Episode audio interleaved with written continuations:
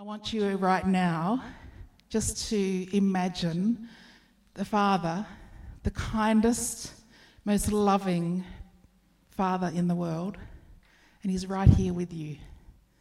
So you might like to close your eyes, you might like to stand, whatever you would like, but He's willing to drop whatever He is doing right now.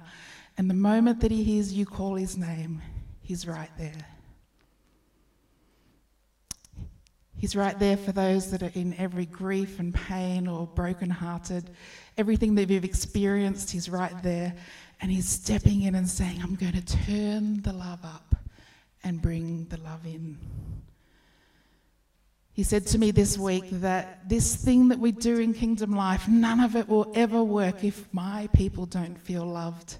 And so today, He's just wanting to pour out His love and His words of affection to you. And he's saying to you today, don't wrestle, don't wriggle out of my love, nestle in my love. He's walking you towards a full experience of his love and wholeness. And as you come to the Father today, as you follow him, hear him, and you hear what he has to say, his words, I love you, the power of what he says is going to set you free. And then out of that freedom, he's going to build into you the love and the care and the nurture that you need to be so emotionally whole with Him in your soul and in your spirit and in your body that you will walk with each other towards wholeness. And then we're going to see Him raise up a generation that's going to be fully whole, and the Holy Spirit is here to help. The Holy Spirit is here to move away impediments, to release us from blockages and numbness, and believe in our mind and in our hearts that we can receive the affection and love of the Father. And He's doing that today. So, Lord, with our hearts open, we ask now that you would come in like a flood and baptize us again with your love, with your affection. And some of us might think, no, no, I'm not worthy of that. I can't do that. In fact, I'm saying you can't survive without it. His love is here and accessible for you. It's not, a, it's not true that you are not worthy. It's not true that you're not good enough. We receive his love, not achieve anything to earn his love. And so, right now, I pray, Father, that your presence would come upon your people whose hearts are reaching out to you right now that they would feel, Father, your love in their body, that they would feel and know in their thoughts who you are, the truth of who you are, and that that would cause a flood of washing over, and that it will all be washed out in the wash of His love. Lord, you said that you want us to represent you well, and we can't do it. We hear your words saying, I've got you the Father's words today I've got you.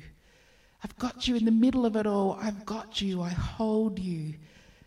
I release more of my love to you. Jesus, you said that your disciples would be known, that people will see the love that we have received. That, that we, we will be ones that, that people will see that we are yours, know us by your love. Holy Spirit, thank you that you shed abroad the Father's love to us. And to each of you, receive now. Feel blessed by the Father. Hear it, feel it, receive it, know it. We acknowledge, Lord, that you create a new identity in us. Kids, children sons and daughters of the Father that loves us. And we turn from anything that's tricked us or reinforced a mistrust of your love in us. And we just say, Would you wash that away right now? The power of anything that has fed our identity that's not based on His love. Right now, Lord, you're just doing a new thing. And as we sit just receiving from you, we know the needs around us are overwhelming. And we need everything that's available from you. We need more of you. Baptize us in your love today. Immerse us in the Father's love, just as Jesus did, where every part of his life was immersed in the love of the Father. So, Lord, rest on us today, move through us.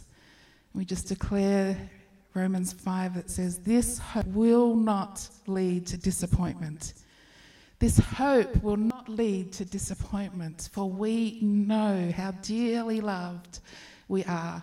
We know how dearly God has loved us.